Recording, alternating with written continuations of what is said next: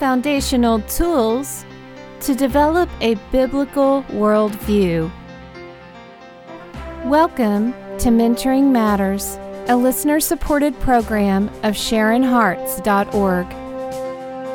With the world's culture invading the church, it is vital that we establish some deeper roots in biblical truth in order to grow in grace and knowledge of our Lord Jesus Christ. So join us now as we let the Word of God give us foundational tools to develop and maintain a biblical worldview. Hi, this is Sharon Hoskins. And this is Janie Ratzlaff. You know, in our world today, Janie, there's a rejection of the older things, the older ways, and the older people. But Titus 2 3 through 5 says, The older women likewise, that they be reverent in behavior, not slanderous, not given to much wine, teachers of good things, that they admonish the young women to love their husbands, to love their children, to be discreet, chaste, homemakers, good, obedient to their husbands, that the word of God may not be blasphemed. And because there's a trend to do away with the old fashioned ways, the young are rejecting this verse. So the older generation don't feel like that they have an open door to speak into the hearts of the young people. And being told that history has not been given to you accurately. Mm-hmm. So let's forget about the old history that doesn't really profit and let's create a new standard for living. But you know, when I was young, Janie, we were taught that we should learn from history so that we wouldn't repeat it, so we could look to the future and do a better job.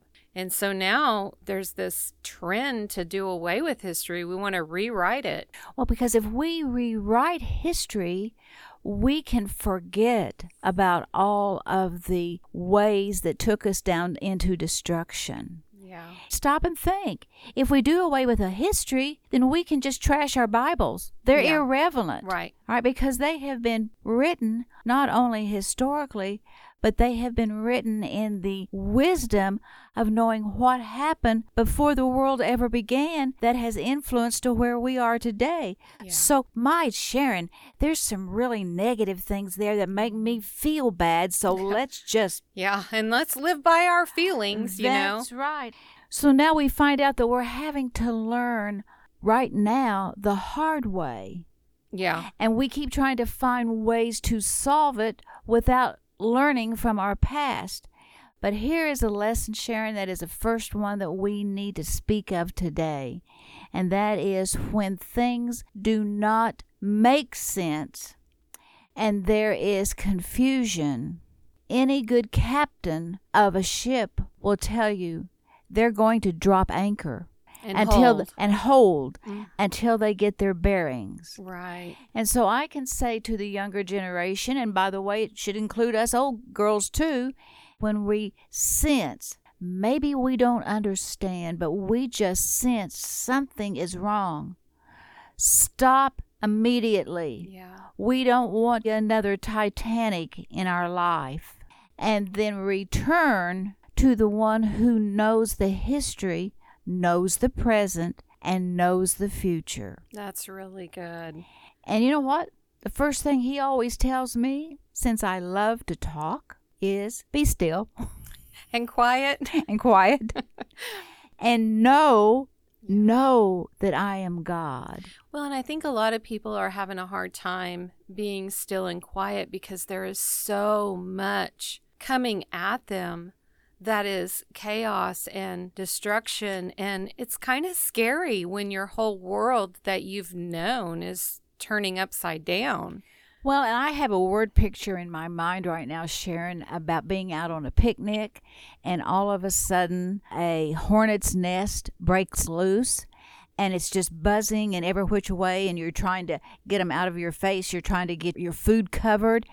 And that's kind of the way we're living. We're Mm. living just with batting at everything because of the perplexity, Yeah. the intensity, Yeah. the rapidness yeah. with with the way everything is hitting us. Yeah. And you know, there's another verse, Philippians 3:10, where the Lord says to us that you may know me and the power of my resurrection. So knowing him will automatically, he says, show you the power of how it is to live above everything that we are being bombarded with now. Yeah. But knowing him requires us being still.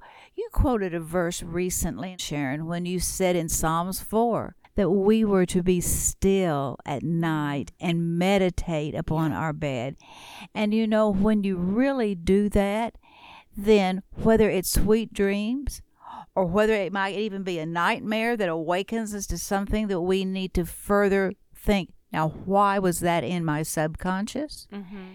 We can have the hope that Jesus Christ is moving us, whether we understand it or not. Right. Well, and when we will practice taking that time to be quiet and still, that's when we can know Him and the power to live in this chaos that attacks us from all directions and find the peace. The peace that passes understanding is within me now. I don't have to react to the chaos or the trauma, but right now I can move in tranquility.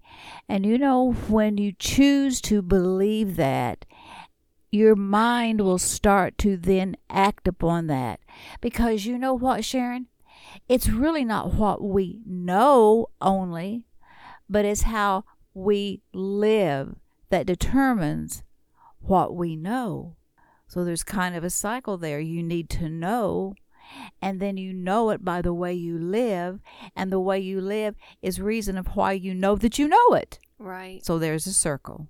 John 17, 14. I have given them your word, Jesus says, and the world has hated them because they are not of the world, just as I am not of the world. I do not pray that you should take them out of the world, but that you should keep them from the evil one. And you know, when Jesus Christ asked God Almighty to keep them not out from the world and just whisk us away so that we don't have to go through it, that you keep them in the world, but you keep them from the evil one. Mm-hmm. And so there's divine protection there, Sharon. The Lord said in 1 Corinthians 10 13 that He is able to keep us through every trial. But the way He explains it is not over the trial, under the trial, scooching along the sidelines to kind of miss the trial. He says, through the trial is the way that He delivers us. Yeah. And our mindset is somehow that we can escape. And when we don't escape, then we think He's failed us. Right. But the main topic of that prayer was His Word. And haven't you sometimes even had someone that you know or you love speak words to you that just caused your heart to melt or to cause your whole being to just become warm and relaxed and think that is just what I needed to hear? And that's where encouragement comes in. We all need encouragement from one another because we live in a world that hates us.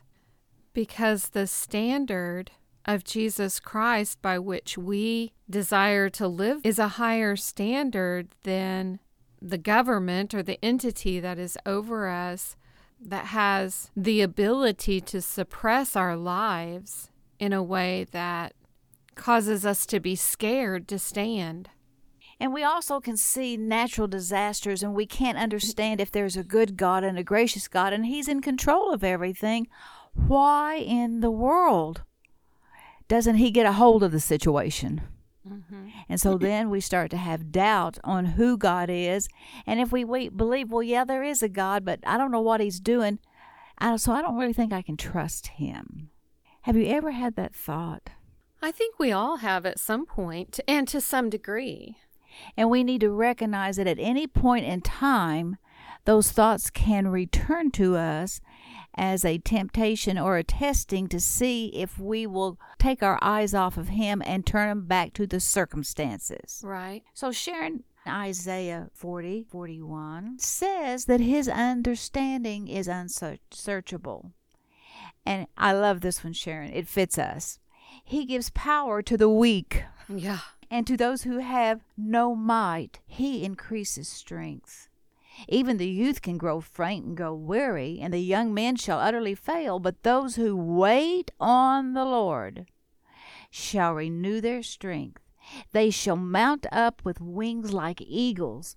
They shall run and not be weary. They shall walk and not faint.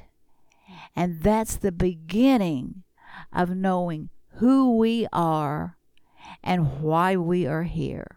So then, no matter what circumstances we face, whether it's a natural disaster or if it's persecution or suppression or cancel culture that we live in today, that we can still find strength to stand in Jesus Christ and who He's called us to be. And Sharon, He says, I have chosen you and have not cast you away. Fear not, for I am with you. Do not be dismayed, for I am your God. I will strengthen you. Yes, I will help you. I will uphold you with my righteous right hand.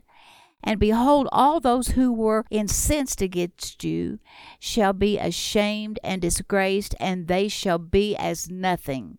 That should encourage every discouraged or defeated person who's hearing the Word of God today.